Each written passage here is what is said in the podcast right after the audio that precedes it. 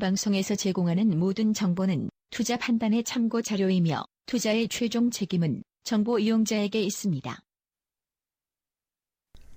평택촌놈의 정석투자 42회 시작하겠습니다. 오늘도 평택촌놈 정호영 대표님과 봉투선생 전문가님 나오셨습니다. 두 전문가님 안녕하세요. 네, 네 안녕하세요.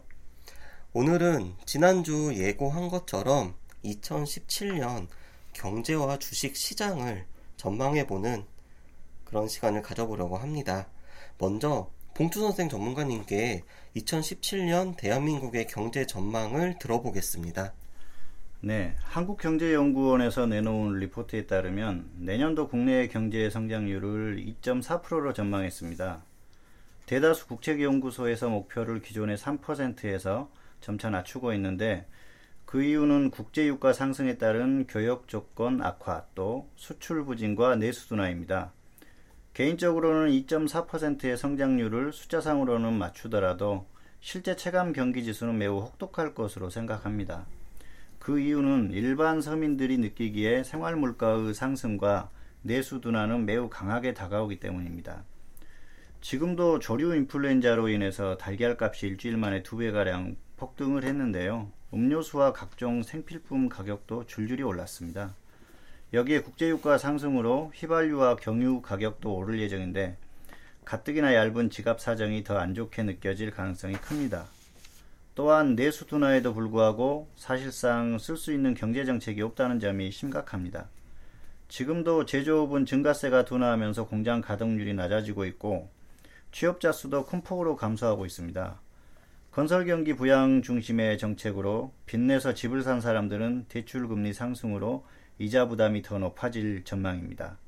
또 트럼프의 경제 정책이 불확실한 가운데 내각 구성을 보면 언제 어디로 튈지 모르는 과격한 발언과 극단주의적인 생각을 하는 강요를 임명한 상황입니다. 중장기적으로 미국의 보호무역 확산은 세계 경제에 끼칠 영향이 부정적일 수밖에 없고 내년도 두세 차례 예정된 기준금리 인상은 일반 가정의 압박으로 다가올 수 있습니다.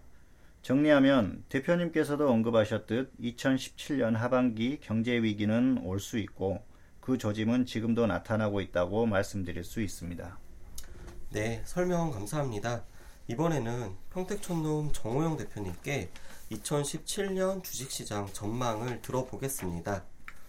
네, 2017년 주식시장은 긍정보다는 부정적 요인이 더 많은 한 해가 될 것이다 이렇게 보고 있습니다. 큰 전략을 말씀드리면 우량주에 대한 중장기 투자보다는 개별주 단기 매매와 테마주에 대한 매매를 예, 병행하는 것이 현명합니다. 상황이 된다면 양방향 매매가 가능한 파생 상품을 포트폴리오로 편입하는 것이 좋겠고요. 어, 제가 생각하는 내년도 예상되는 이슈는 다음 같습니다. 첫 번째, 삼성전자 지주사 전환과 액면 분할 시도를 둘러싼 뉴스가 아마도 분명히 뭔가 나올 것 같고요. 두 번째는 미국 기준금리가 이게 한 2, 3회 정도 인상에 따른 어떤 영향. 뭐 현재는 뭐 3회 정도 얘기하고 있는데 뭐 2회가 되든 4회가 되든 어쨌든 한다는 거죠. 세 번째는 이제 국내 정치 이슈를 둘러싼 테마인데요. 어, 핵심이 뭐냐면 역시 대선하고 개헌입니다. 근데 개헌은 좀 미지수라고 봐도 대선은 어차피 다가올 것이고 어, 헌법재판소에서 과연 언제 이거를 결정하는 거에 따라서 상반기에 대선을 치를 수도 있고 하반기에 칠 수도 있는데 어쨌든 제 입장에서는 약간 늦춰주길 바랍니다. 왜냐하면 그래야지 테마주로서 수익 나기 가능성이 높기 때문에 그렇고요. 자, 먼저 삼성전자는 지난달 이사회에서 밝혔지만 지주회사 전환과 액면 분할까지 염두에 두고 준비하고 있습니다. 그룹의 핵심 캐시카우 역할이 스마트폰에서 반도체로 넘어간 상황으로 보이는데요. 아, 내년도 봄에 출시가 유력한 갤럭시 시리즈의 새로운 스마트폰이 노트 7과 같은 문제가 발생하지 않는다면 그룹의 성장은 탄력받을 것으로 보입니다. 다음은 미국 기준금리 인상에 대한 영향인데요. 40회 방송에서 설명해 드렸는데 기준금리 인상은 곧 가계부채의 폭탄으로 연결될 수 있다고 해석이 가능합니다. 경제가 호조를 보이면서 가계의 가처분 소득이 상승하는 상황이라면 문제가 없지만 최근에 국내 경제 상황은 가처분 소득의 상승은커녕 허리띠를 졸라매는 이런 상황입니다. 어, 세 번째는요, 어, 정치적인 이슈인데요. 어, 현재 헌법재판소에서 탄핵에 대한 심사를 진행하고 있습니다. 빠르면 1월 또는 3월 초, 늦으면 5월 경에 예, 결과가 나올 것으로 보입니다. 만약 탄핵안을 그대로 인정한다면 빠르면 3월이나 5월, 늦으면 7월에 대선 투표를 아, 진행하게 될 것 같습니다. 그리고 탄핵안이 부결된다면 박 대통령은 사실상 식물 대통령 상태에서 내년 2월까지 아 2018년이죠 내년이 아니죠 내후년. 네, 내후년까지 임기를 채우게 되는데요. 어떤 결과가 나오더라도 현재 유력한 대선 후보 관련 종목은 큰 변동성을 보일 수밖에 없습니다. 그리고 이제 추가로 말씀드린다 그러면 제가 벌써 한 몇 년 전부터 했던 얘기 다시 한번 강조해 드리겠는데요. 제가 정확하게 2014년 12월 경에 약 2년 전이죠. 그때 그런 말 한 적이 있어요. 2017년 말과 2018년 초에 입주한 아파트는 마이너스 20으로 입주할 거다. 이렇게 얘기했는데 요즘 기사가 어떻게 나오고 있습니까? 마이너스 15%될 거라는 얘기가 종종 나오고 네. 있습니다. 그래서 저는 분명히 2015년 내에 웬만하면 팔아라. 약간 더 올라가더라도 그거 안타, 안타깝게 생각하지 말라 그랬는데 왜 그러냐면요. 부동산이라고 하는 게 호가 약간 뛴다 그래도요. 주식하고 달라갖고 매매가 그렇게 쉽지가 않, 않습니다. 그래서 아직까지도 부동산 정리 못하신 분들은 상업용은 괜찮아요. 왜냐하면 상업용은 자리만 좋으면 얼마든지 임대해도 되고 장사하는데 지장이 없습니다. 그런데 주거용하고 토지용 이거는 지금은 절대로 배팅할 때가 아니기 때문에 어 제가 이제 그 주식뿐만 아니라 자산 관리까지 전체적으로 말씀드리고 있기 때문에 이제 제가 이런 말씀 드리는데요. 부동산은 절대 피해야 된다. 왜?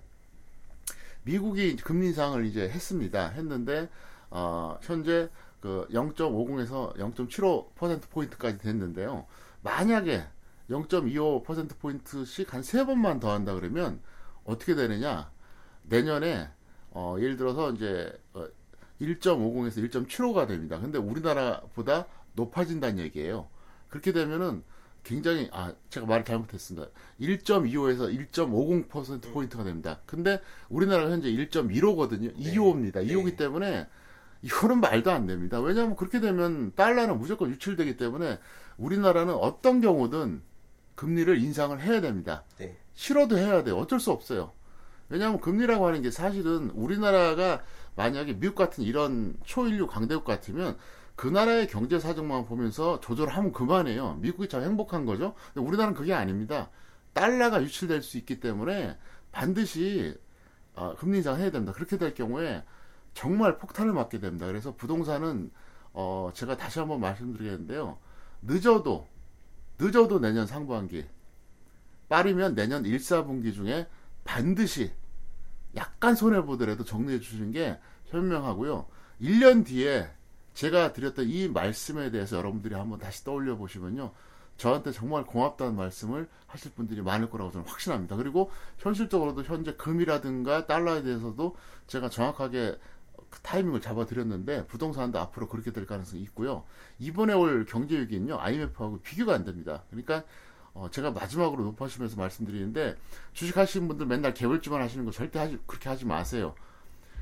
약간 벌다가요 어느 순간 그게 그냥 깡통돼 버립니다. 그래서 그거 조심하시고요. 주식을 하시려면은 파생하고 현물 같이 해달라는 거. 그 다음에 자산 관리 중에서 어, 부동산만큼은 지금은 좀 피해달라. 이거를 꼭 한번 제가 당부를 드리고 싶고요. 하여간 꼭 실천해 주시기를 바라겠습니다. 아, 네. 그럼 봉투선생 전문가님도 내년도 어떤 주식 투자자 입장에서는 어떻게 좀 대응을 하는 게 좋을지 한 말씀 부탁드려도 될까요?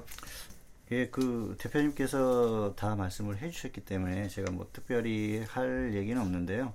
그 개인 투자자들이 거의 보면은 지수가 좋든지 나쁘든지 주식 비중을 100% 가지고 있습니다. 네. 그리고 인버스 같은 경우에는 아무리 그 강조를 해도 변동성이 상당히 작아 보입니다. 그런데 또 지수가 올라갈 때는 괜히 손해만 나는 것 같고 그런 느낌이 있는데요. 그렇죠.